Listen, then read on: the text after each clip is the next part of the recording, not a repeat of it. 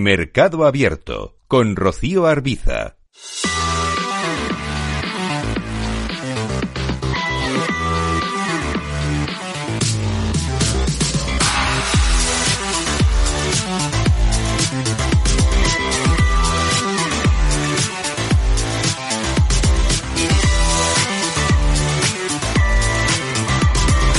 Hacemos balance de lo más interesante de estos últimos días, de cómo ha ido la semana en el mercado de renta fija, como hacemos cada viernes a esta hora, con Ramón Zárate, socio director de Zárate AF.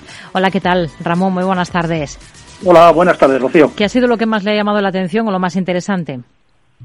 Bueno, como, como es bien sabido, eh, esta semana ha sido clave porque estaban las citas de los bancos centrales en términos de determinar cuál, cuál va a ser la subida entre Navidades de los tipos de interés.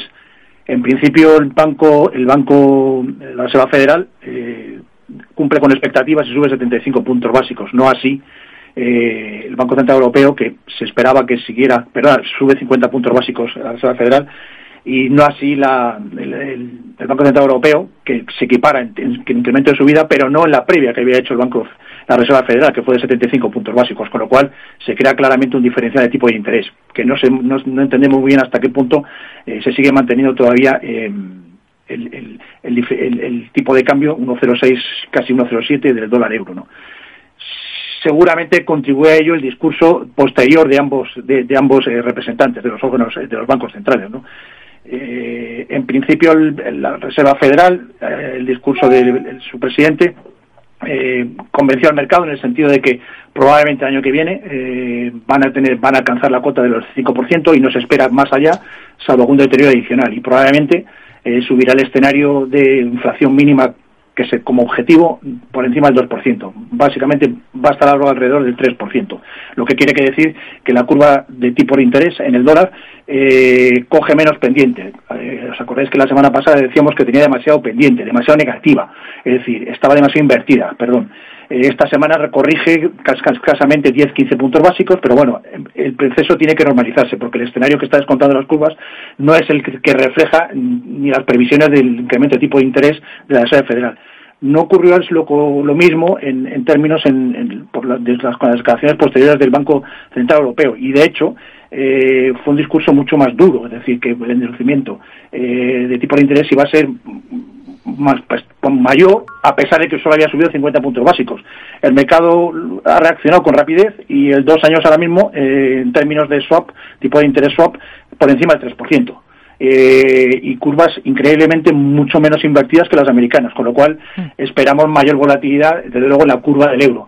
Y en principio, tipos de interés, si es como apunta el Banco Central Europeo, eh, que va a llevar una política más estricta, aunque luego no lo cumple, de palabra, porque ha subido, como hemos dicho, solamente 50 puntos básicos.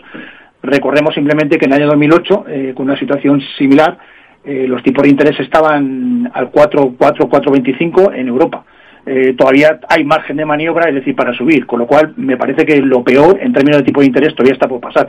El problema es que tampoco puede subir excesivamente los tipos de interés, salvo eh, ahondar más en las crisis de sobre todo las economías periféricas, porque eso significaría un mayor coste de financiación con el nivel de deuda que tiene actualmente, mm. entramos en otro bucle, es decir, todo lo que hemos ganado por el tipo de cambio, es decir, ahora que se está de alguna manera apreciando el euro, eh, lo logramos por mayor déficit todavía que tendríamos las economías del sur, ¿no?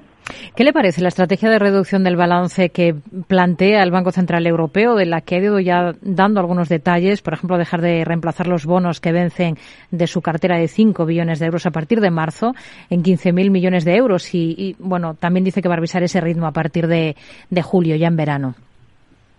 Bueno, eh, el proceso de normalización eh, de los bancos centrales eh, es, aparte de incrementar o para reconducir de alguna manera eh, los datos macro y reducir la inflación debe de ir en, dos, en dobles vías. Por una parte, aumentar los tipos de interés y de otra parte, todo el balance que ha, eh, que ha comprado, es decir, todos los bonos de deuda soberana que ha comprado en los últimos 10 años, eh, ir por una parte, primero, no renovándolos y luego la segunda parte, vendiéndolos.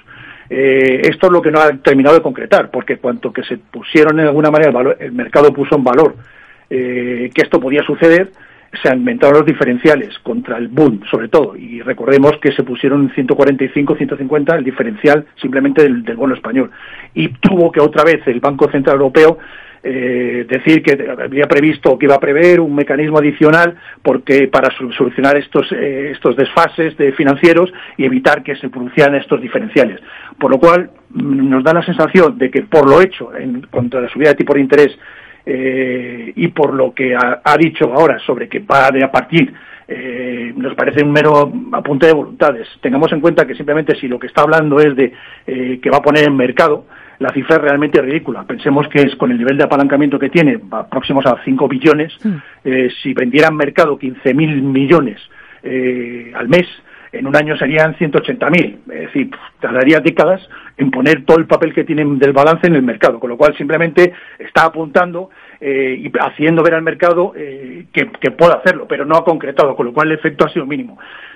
A corto plazo, lo que ha hecho, pues eh, ha subido los tipos de interés básicamente implícitos, que el mercado está descontando, como hemos apuntado, en el dos años. Dos años swap ahora mismo, que estaba claramente por debajo del 3%, está ahora mismo en el 3, 3.15, ¿no? Pero simplemente palabras. Al final, eh, todavía queda mucho por concretar Europa, no así eh, en Estados Unidos. Nuestra impresión, que como afirmamos, nuestra impresión es que eh, parte del escenario ya está descontado y los tipos de los bonos lo están descontado con, sobradamente. ¿no? Hmm. Una cosa más, ¿le parece arriesgada la estrategia de algunas firmas de análisis que casi eh, lo fían todo, digamos, a la renta fija para el año que viene, para 2023, o piensa que la parte central de las carteras ese año tiene que ser precisamente la deuda? Nosotros apostamos claramente por, por deuda, vamos a llamarle eh, por bonos, por renta fija, eh, pero determinando que no toda la renta fija la vemos con suficiente recorrido, con suficiente, eh, con la misma expectativa de riesgo o beneficio. en principio estamos apostando claramente, desde luego, por, por renta fija americana, en dólares.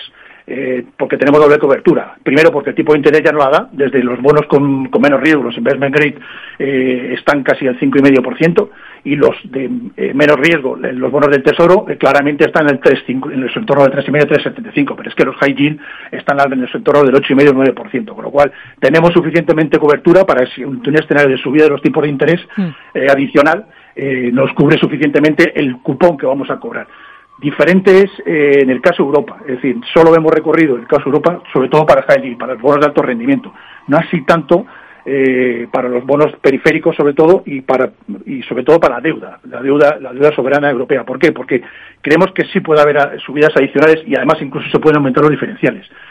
Y, y sobre todo eh, vemos mucho recorrido a todo lo que es la parte bonos ligados a la inflación, lo que son los tips americanos, eh, de la parte larga de la curva. ¿Por qué? Porque con los cupones que, reducidos eh, llegamos a obtener rentabilidades por dividendo que acumulan el cupón, eh, el cupón acumula la inflación acumulada alrededor del 10%, con lo cual tiene todo el sentido.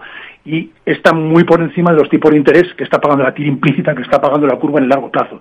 Estamos hablando eh, de que si la curva en el 30 años americano está aproximadamente en el 3,19 el tipo swap, eh, los bonos ligados a la inflación están con una rentabilidad eh, simplemente sin descontar el efecto cupón del 3,55. ¿no? Hmm.